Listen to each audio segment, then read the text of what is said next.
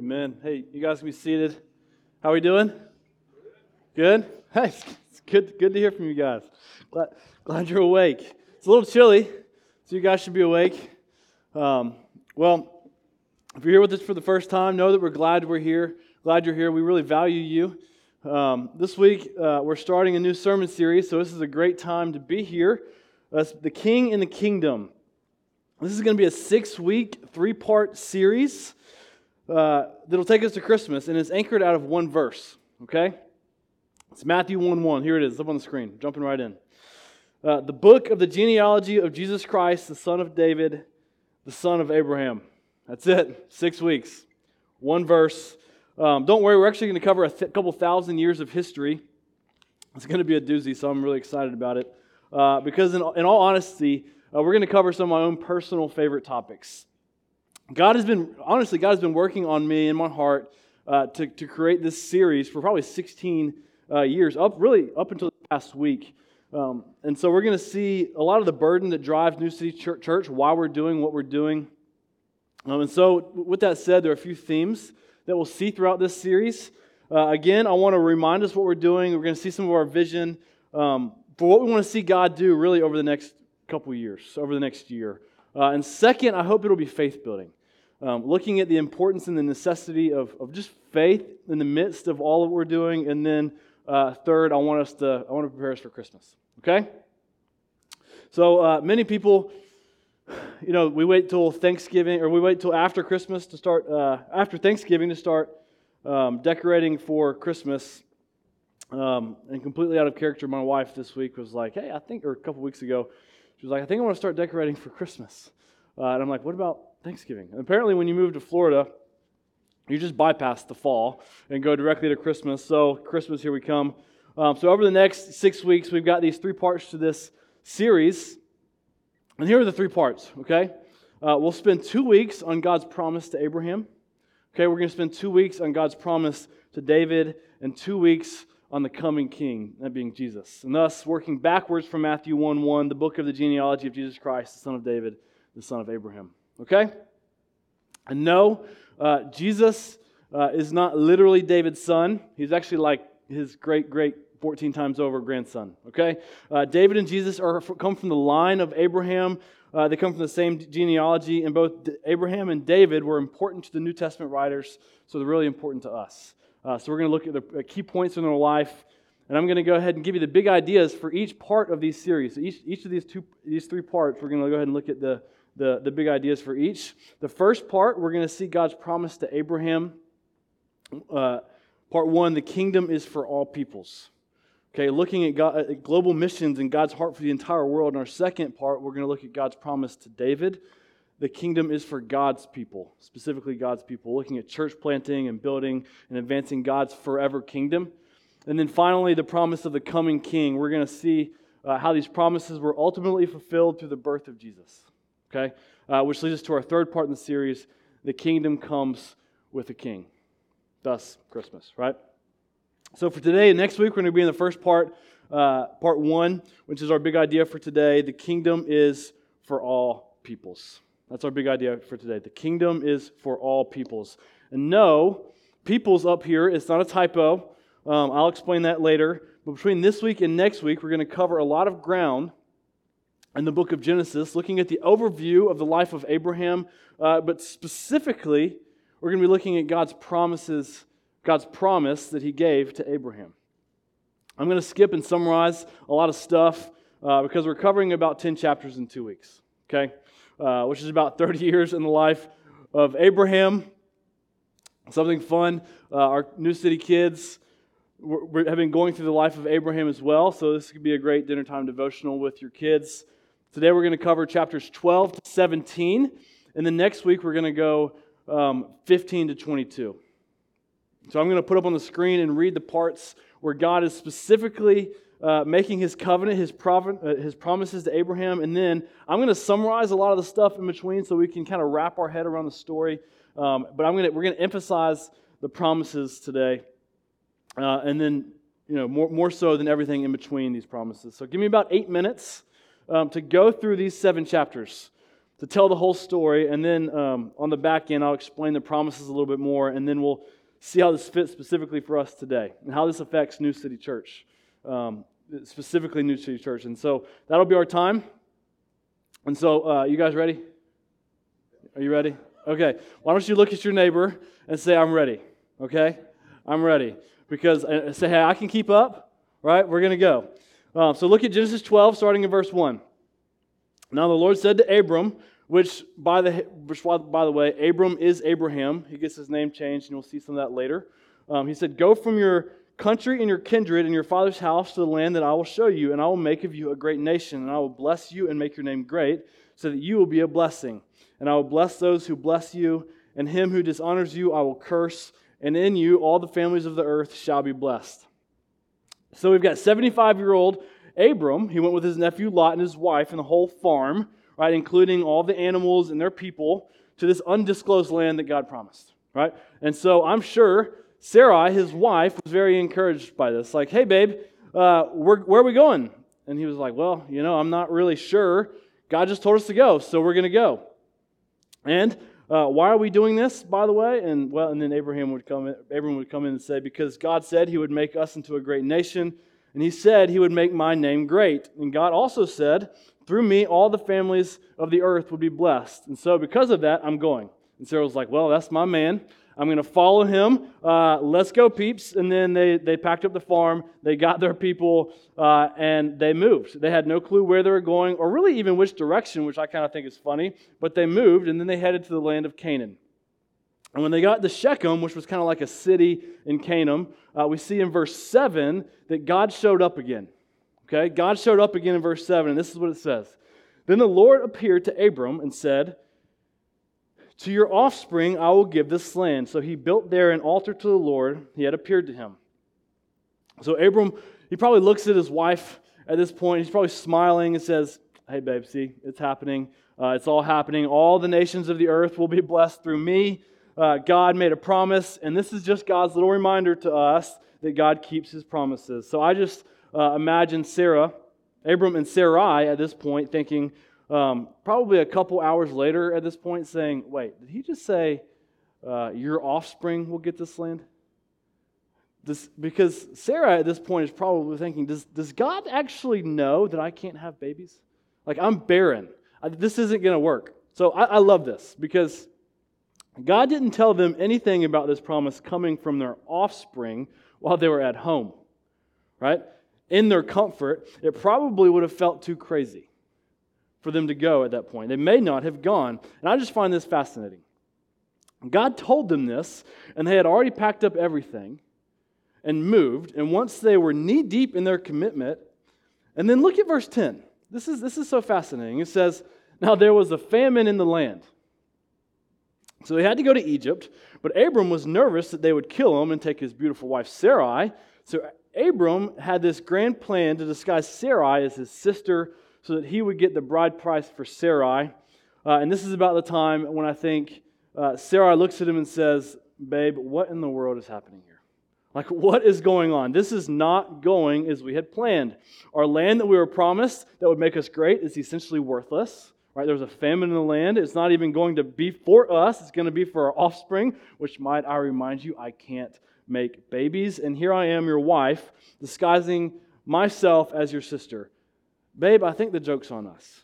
Right? Can you imagine this moment for them? The faith that it took them to continue on.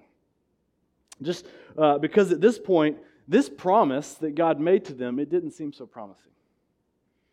Just think about it. God made a promise, showed them the land that would make them great, and then right after, there was a famine in this land, and then they were put in danger. And oh, yeah, don't forget, this promise is going to come through their descendants, which doesn't seem to be biologically possible. But they kept their faith and they continued. And eventually it all worked out. Abram later uh, made plans. Uh, uh, Abram's plan uh, made Pharaoh mad when he found out Sarai was Abram's wife because it made God mad because God wants to uphold marriage and God punished Pharaoh for it. But eventually all worked out uh, and they took all their stuff and they kept trucking along. Uh, but Abram and his nephew Lot, they had too much stuff. Um, apparently, their cows and their sheep couldn't get along, so they had to part their ways. Uh, Abram told Lot, Hey, you get the first pick of the land. uh, Where do you want to go? So uh, Lot took what he thought would be the better land, uh, the more fertile ground, but unfortunately, the people there in the land that Lot chose, they weren't so great. They were very evil, people. And if you're familiar with Sodom and Gomorrah, that's where Lot went. Okay, so let's just say uh, Lot chose the short straw in this. Right? I want you guys, I want you guys to commit to me to go back and read all of this, check this for yourself. I'm just summarizing a lot of this here. But then we get to chapter uh, 13, where God shows up again. At the end of chapter 13, starting in verse 14, this is what it says. It says, The Lord said to Abram, After Lot had separated from him, lift up your eyes and look from the place where you are, northward and southward and eastward and westward. For all the land that you see, I will give to you and to your offspring forever. I will make your offspring as the dust of the earth, so that if one can count the dust of the earth, your offspring also can be counted. Arise, walk through the length and the breadth of the land, for I will give it to you. So, Abram, he gets another glimpse of the promise. So, we, a few more details come out about this promise, uh, and he's encouraged. He, feel, he feels good. He's fired up. And then what happens? Right after that, Abram's nephew Lot gets captured by a bunch of bad kings. They, talk, they, take, they took all of his stuff, uh, all of his food, and they took everyone else's provisions around him. So then Abram had to go and rescue Lot in chapter 14. He gets his boys, they, his trained soldiers, and he saves the day. He gets Lot and his stuff and all of his people. So, yet again, God reaffirmed his promise. God showed himself to Abram again and, and Abram immediately after finds difficulty. There seems to be a reoccurring theme here. And then right after that, at the end of chapter 14, Abram receives a blessing from Melchizedek, the first priest we see in the Bible. So Abram's humbled by this, right? He's encouraged, and he's probably a little confused and maybe even a little worried because these promises seem to be followed with difficulty. Abram continues to receive these promises uh, that God is going to make his name great, that everyone under his care will be blessed, but the problem is it doesn't seem so fun at times. But yet, God, just as God always does, he shows up at just the right time. Look at chapter uh, 15, starting in verse 1. After these things, the word of the Lord came to Abram in a vision. He says, Fear not. Abram, I am your shield. Your reward shall be very great. But Abram said, O Lord God, what will you give me? For I continue childless, and the heir of my house is Eliezer of Damascus. And Abram said, Behold, you have given me no offspring, and a member of my household will be my heir. And behold, the word of the Lord came to him This man shall not be your heir, your very own son shall be your heir. And he brought him outside and said, Look towards heaven and number the stars, if you are able to number them. Then he said to them, So shall your offspring be. And he believed the Lord and he counted it to him as righteousness. So I'm going to stop there. Um, we're going to pick back up at chapter 15 next week. But for now, I want to skip up to chapter 17 so we can kind of get a more full picture of, the, of, the, of this promise given to Abraham. It's the third time that God shows up. Uh, and then we also see in chapter 17 how God changed Abram's name to Abraham, so we're not so confused about it. So look at chapter 17, starting in verse 1. When Abram was 99 years old, the Lord appeared to Abram and said to him, I am God Almighty Walk before me and be blameless, that I may make my covenant between me and you and may multiply you greatly. Then Abram fell on his face, and God said to him, Behold, my covenant is with you, and you shall be the father of a multitude of nations. No longer shall your name be called Abram, but your name shall be Abraham. For I have made you the father of a multitude of nations. I will make you exceedingly fruitful, and I will make you into nations, and kings shall come from you and I will establish my covenant between me and you and your offspring that you throughout their generation for an everlasting covenant to be God to you and your offspring after you. And I will give to you and to your offspring that you the land of your sojournings, all the land of Canaan for an everlasting possession, and I will be their God. Okay. Look at your neighbor and say, We made it. Okay? We made it. There are a few recurring themes, so I wanted to get through all of that. I wanted to kind of buckle down and get through it because I wanted to get to some of these recurring themes that we're going to see through this promise. Okay, and that's going to be our outline today. So, our outline are going to be these themes. And here it is God's promise to Abraham, number one, is for a multitude of nations. Okay? Number two, God's promise to Abraham will be fulfilled through his offspring. And then number three, God's promise to Abraham brings great blessings to his descendants. So before we jump into these three points, I want to first address the concept of a covenant or a promise. Um, what's, what's happening here with Abram and God is often referred to as a covenant. So that's the phrase that they actually use here in the Bible, in our text today. God said to Abraham in chapter 17, verse 4, He said, Behold, my covenant is with you. So that's what he calls it. So you may not be f- familiar with this term covenant. It's essentially an agreement or a promise. I'm using promise today. That's the phrase I'm going to use today, for just for simplicity's sake. Um, this idea is often used, right? A covenant is often used uh, when people get married. You know, a husband and a wife make a covenant or a promise to one, to, to one another.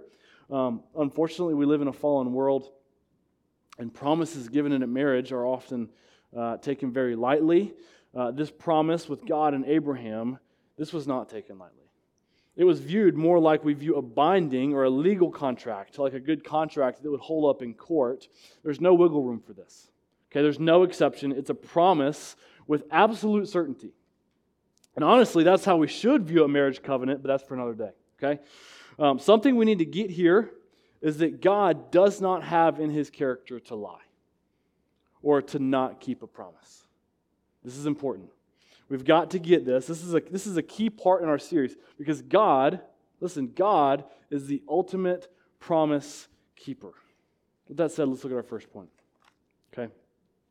Number one, God's promise to Abraham is for a multitude of nations. So, right off the bat, uh, the Bible, in the very beginning in the book of Genesis, the Bible uh, begins to paint a picture of God being a global God, a God that cares for the entire world. Just get this. In The very first verse of the Bible says, In the beginning, God created the heavens and the earth. God cares for the entire world. That's what, that's what we're getting at. That includes you and me and the animals, right? And the earth, the entire earth, and every single one of the seven plus billion people in the world. Every single one. This concept of God being a global God is seen throughout the entire Bible. We see this from the very beginning of the book of Genesis all the way to the end of the book of Revelation. Um, and a real, a real quick uh, word study here on this nation that comes up throughout the entire Bible. This idea of nations, this concept of nations is first introduced in Genesis 10. Um, it, does, it does not mean, nations here does not mean geopolitical country like the United States or Brazil, right? Or Germany. Nations in the Bible is better understood in referring to a group of people, right? with languages and culture differences. We know from the New Testament that nations, nations is more people focused than land focused. That's important. Nations is more people focused than land, than land focused. For example, it's estimated that the United States alone has over 400 different groups of people or nations that would constitute different nations in the Bible. So the United States alone has over 400 different nations inside of it, when, according to the Bible's terminology. So when we think nations, we need to think of people, right? Or as, as, as, as our point states, peoples, like multiple peoples, not geopolitical countries. So knowing that, we had to kind of get to that. So knowing that, let me show you how Abraham's promise is for a multitude of nations or a multitude of peoples. Look back with me uh, at the first promise we see given in Abraham in Genesis chapter 12, okay? Verses 1 to 3. It says, Now the Lord said to Abram, Go from your country and your kindred and your father's house to the land that I will show you. And this is where we see it in verse, in verse 2. It says, I will make you a great nation. It says, I will make you a great nation. And a little further down, uh, it says, In you, right? He's talking about through Abram, all the families of the earth shall be blessed. And he says in verse 4, he says, Behold, my covenant is with you, and you shall be the father of a multitude of nations. Some translations here would say peoples. And then down in verse 6, God says, For I have made you the father of a multitude of nations. I will make you exceedingly fruitful, and I'll make you into nations or peoples, and kings shall come from you. So, I mean, we could spend hours and hours and hours, I'm not kidding, walking through the Bible, looking at God's heart for the nations. I mean, we see it in every single book of the Bible that God is a global God. Like it's, it's, it's in every single book almost. God's heart is for people all over the world, that God is jealous for people from every tribe, language, people, and nation to worship Him, to know Him. And we'll talk about this more in our second point, but we know that God's promise to Abraham extends um, thousands of years to us today. Right? It, it, it comes to us, that, to, to our time on earth where we are right now. But we know that God's heart is for all people. Right? People here in Tampa, in the major cities of Europe, right? The huts of Africa and the villages of India. God's heart is for all people all over the world. We just talked about uh, that term nations, but I want to quickly talk about the word multitude. Okay, multitude. It comes up frequently um, when we see God's promise to Abraham uh, or Abram. It seems like a pretty basic term. Uh, you could also say many or a very large number. Uh, that's kind of the same idea that they're getting at here. God told Abraham in Genesis 15, uh, drawing off of this same idea of a multitude, he said, Look towards heaven and number the stars. If you are able to number them, then he said to him, So shall your offspring be. Right, so he's talking about this multitude and, a, and, a, and all the offspring and numbering the stars. So God equated the multitude he was referring to that would come from Abraham, right, the multitude of his offspring, he equated it to the number of stars. And so every time I, every time I think about this verse, I, I think about this, about Abraham numbering the stars, I always think of this, uh, this road trip that I took out west several years back. Um, I'll never forget you know, just laying down in the middle of a field, you know, in the middle of nowhere, Kansas. Like we didn't have a tent. Um, there wasn't a, a, single light turned on around us anywhere. Uh, no light pollution whatsoever. There wasn't a cloud in the sky. And laying there, was completely fat, right? It's like as far as you could see. There wasn't there weren't trees anywhere, no mountains, nothing. 180 degrees in every direction. Stars covered every single square inch of the sky. And I was utterly, I just, I'll never forget the picture that I, that I have in my head of being utterly amazed of the stars and sitting there and thinking, just trying to count the shooting stars. Right? I mean, it, I'm not kidding. At least 10 to 20 shooting stars were going on all, at, all the time. Just counting that at once was difficult enough. Right? Trying to, trying to count the shooting stars alone was a challenge. So when God tells Abraham to number the stars, I think he gets a mental picture of just amazement.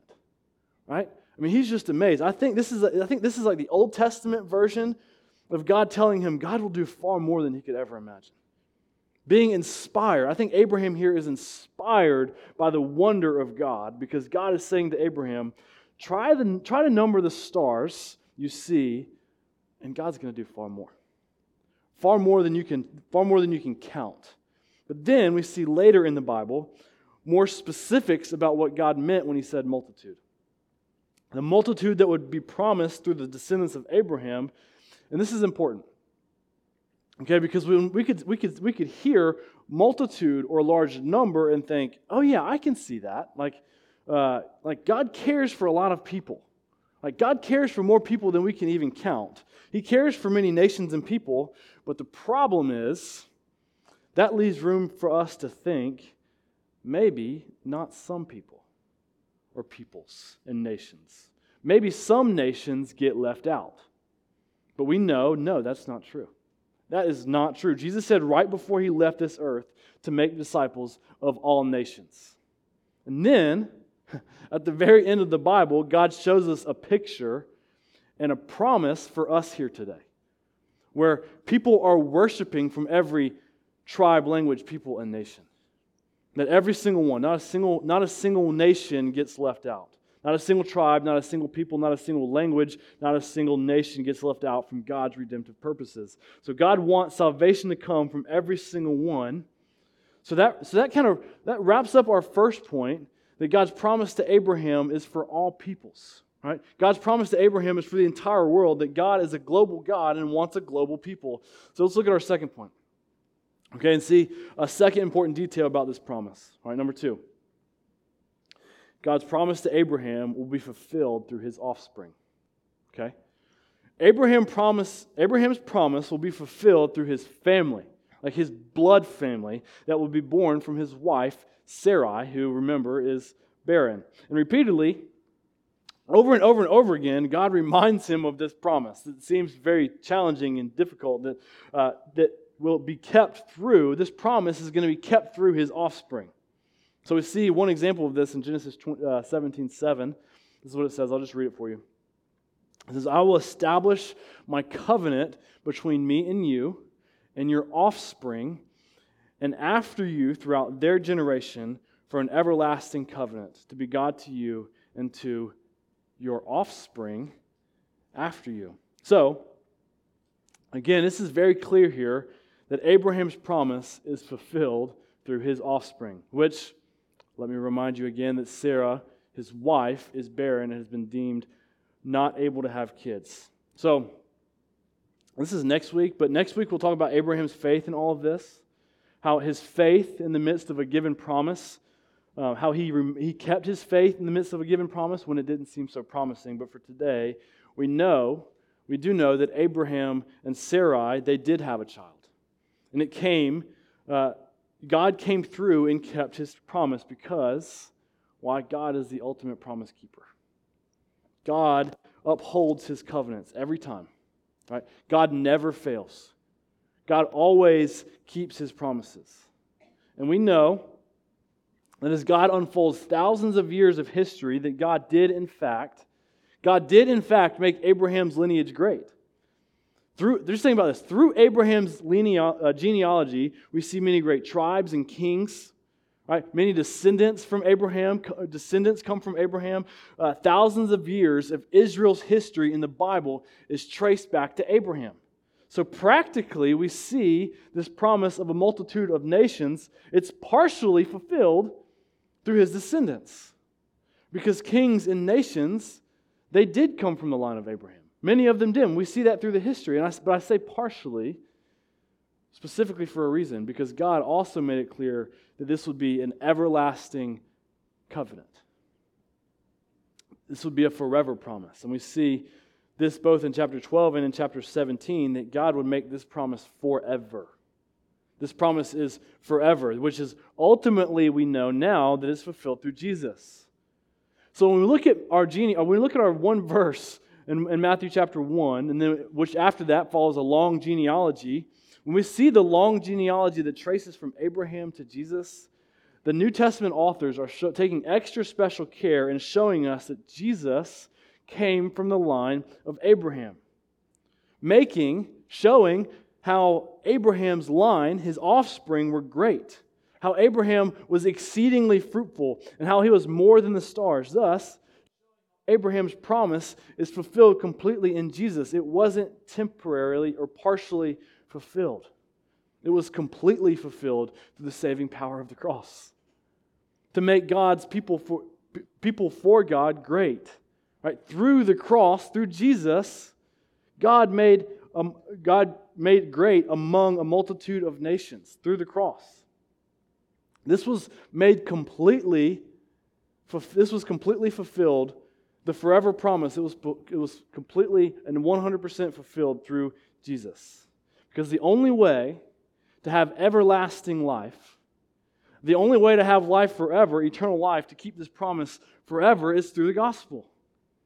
We know that nations and kings, right? We know that nations and kings will rise and fall. Promises and contracts with a person or people, they often will end.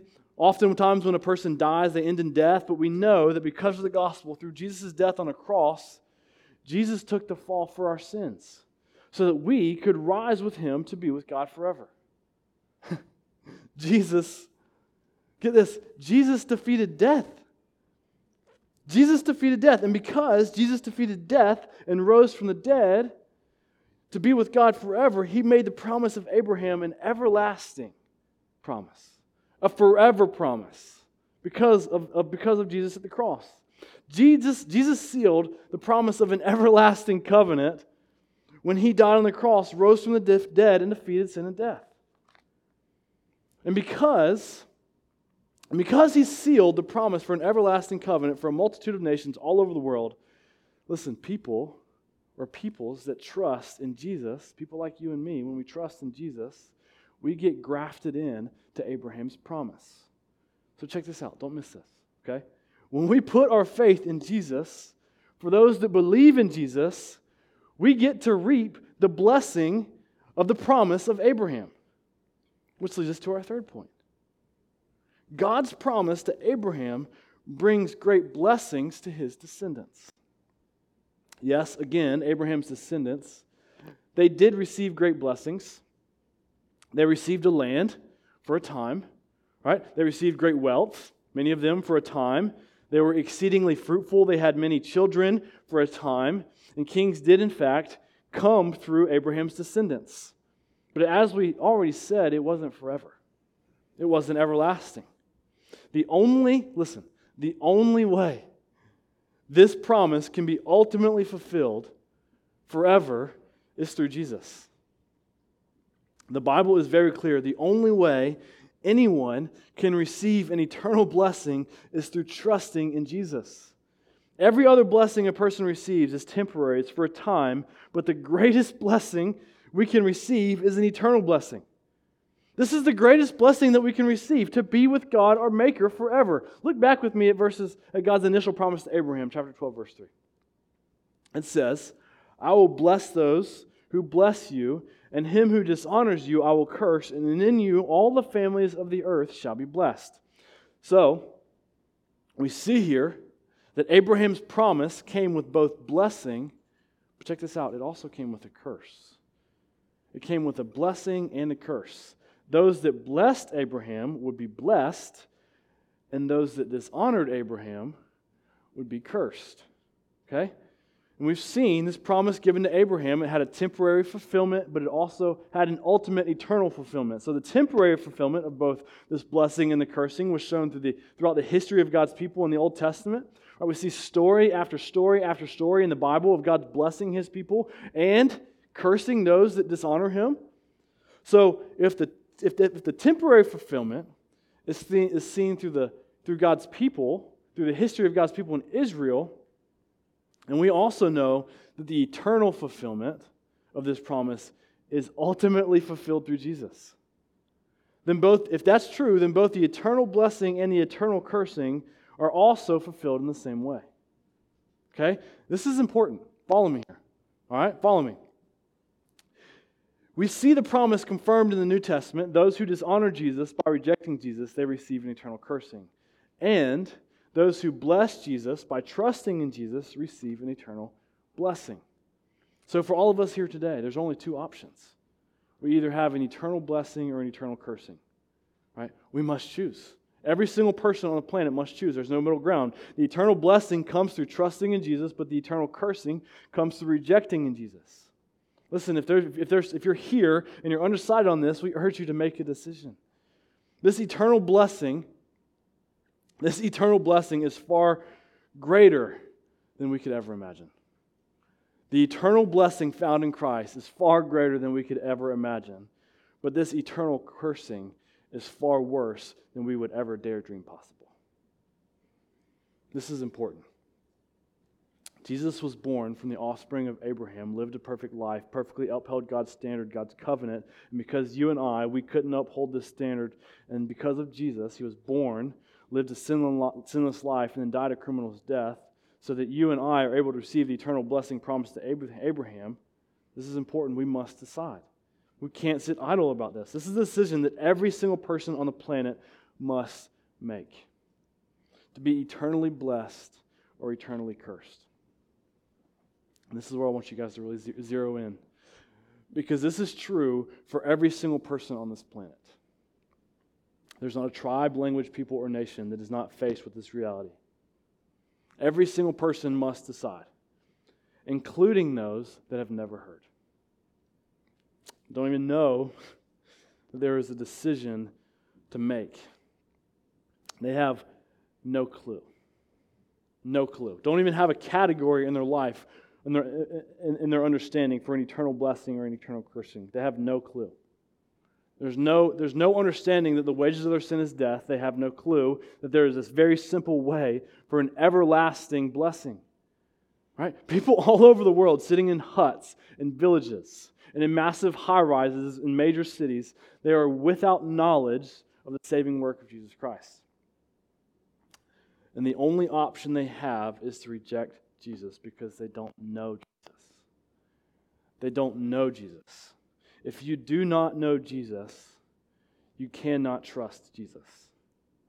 Thus, we're withheld, you're withheld, whoever rejects Jesus are withheld from God's eternal blessing. New City Church, this is why we're planning a church here in Tampa. This is our burden. This is why we're laboring here. This is why our struggle and our difficulty, this is why it's worth it. Because the harvest is plentiful, but the laborers are few. There, there are not enough people going to the ends of the earth to tell people who have never heard, that have no concept of the cross, to know that an eternal blessing awaits them behind the bloody cross.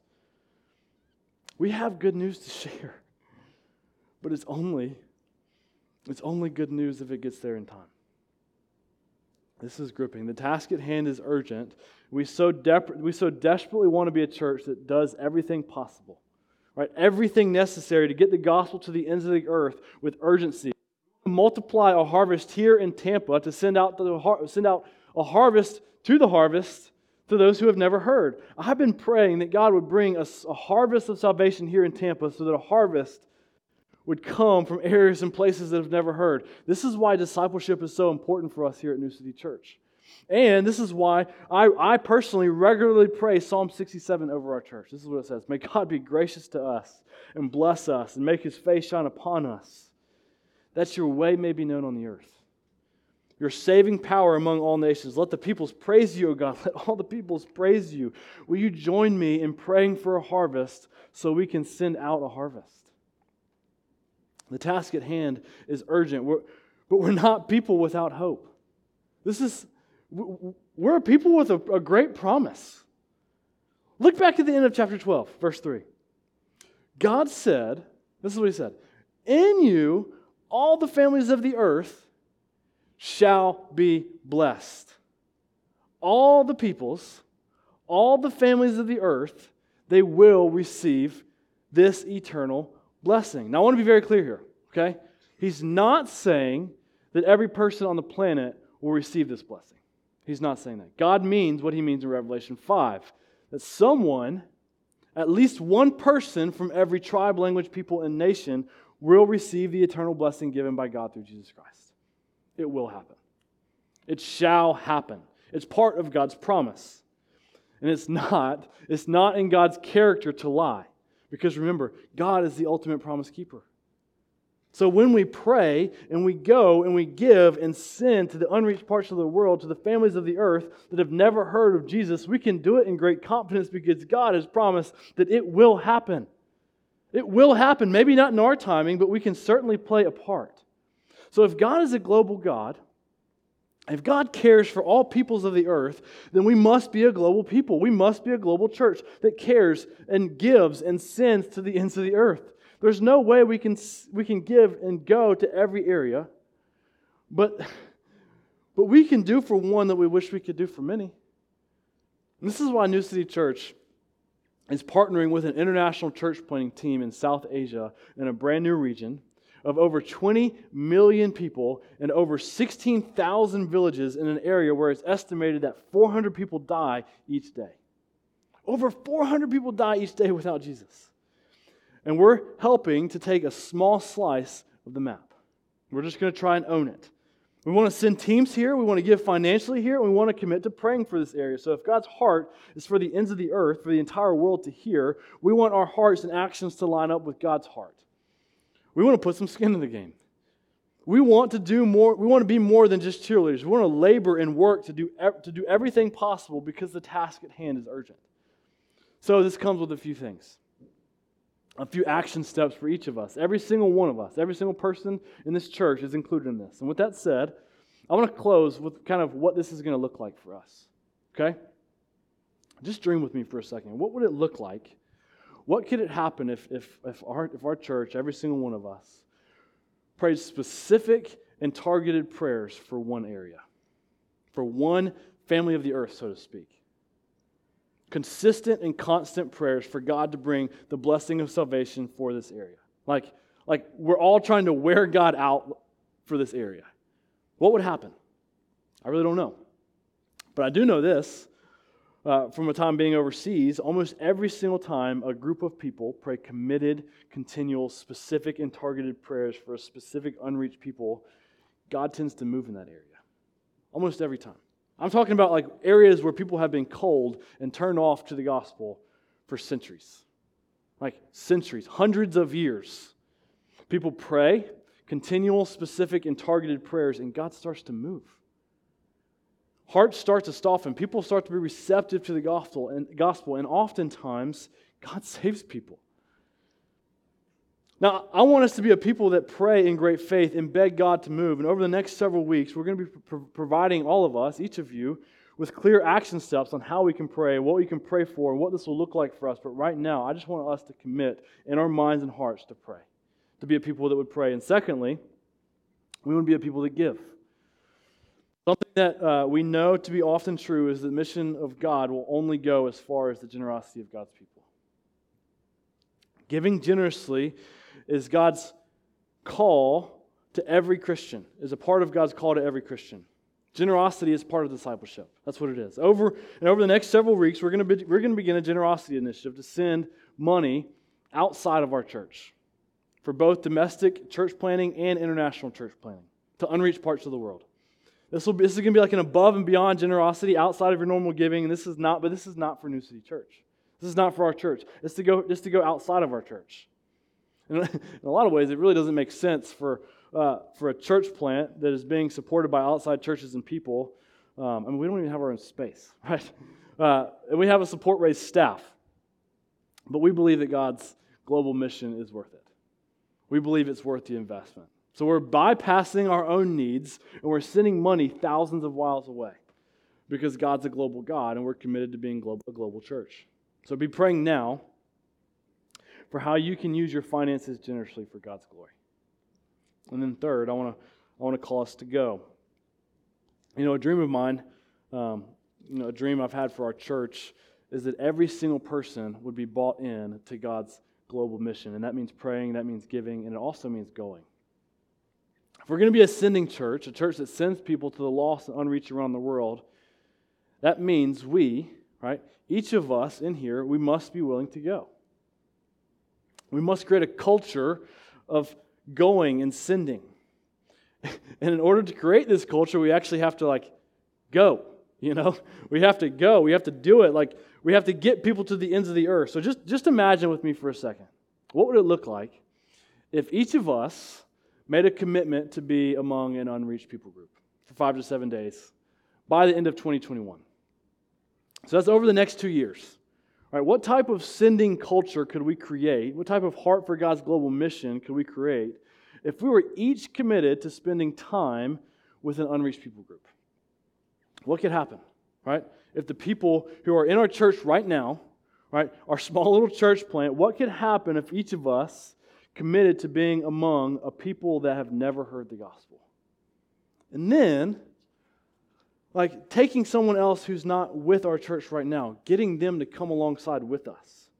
What would it look like if we see someone come to Christ here, get baptized here, and then a couple months later, the person that leads them to Christ takes them to see a picture of God's heart for the entire world?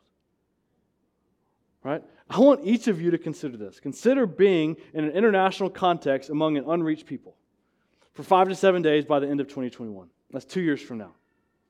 That's plenty of time to plan and pray and prepare. Now, and if this is something that you really want to do, I'm hoping and praying that it is. I want you to talk to me about it. Email me personally. I'm committed to helping each of us do this.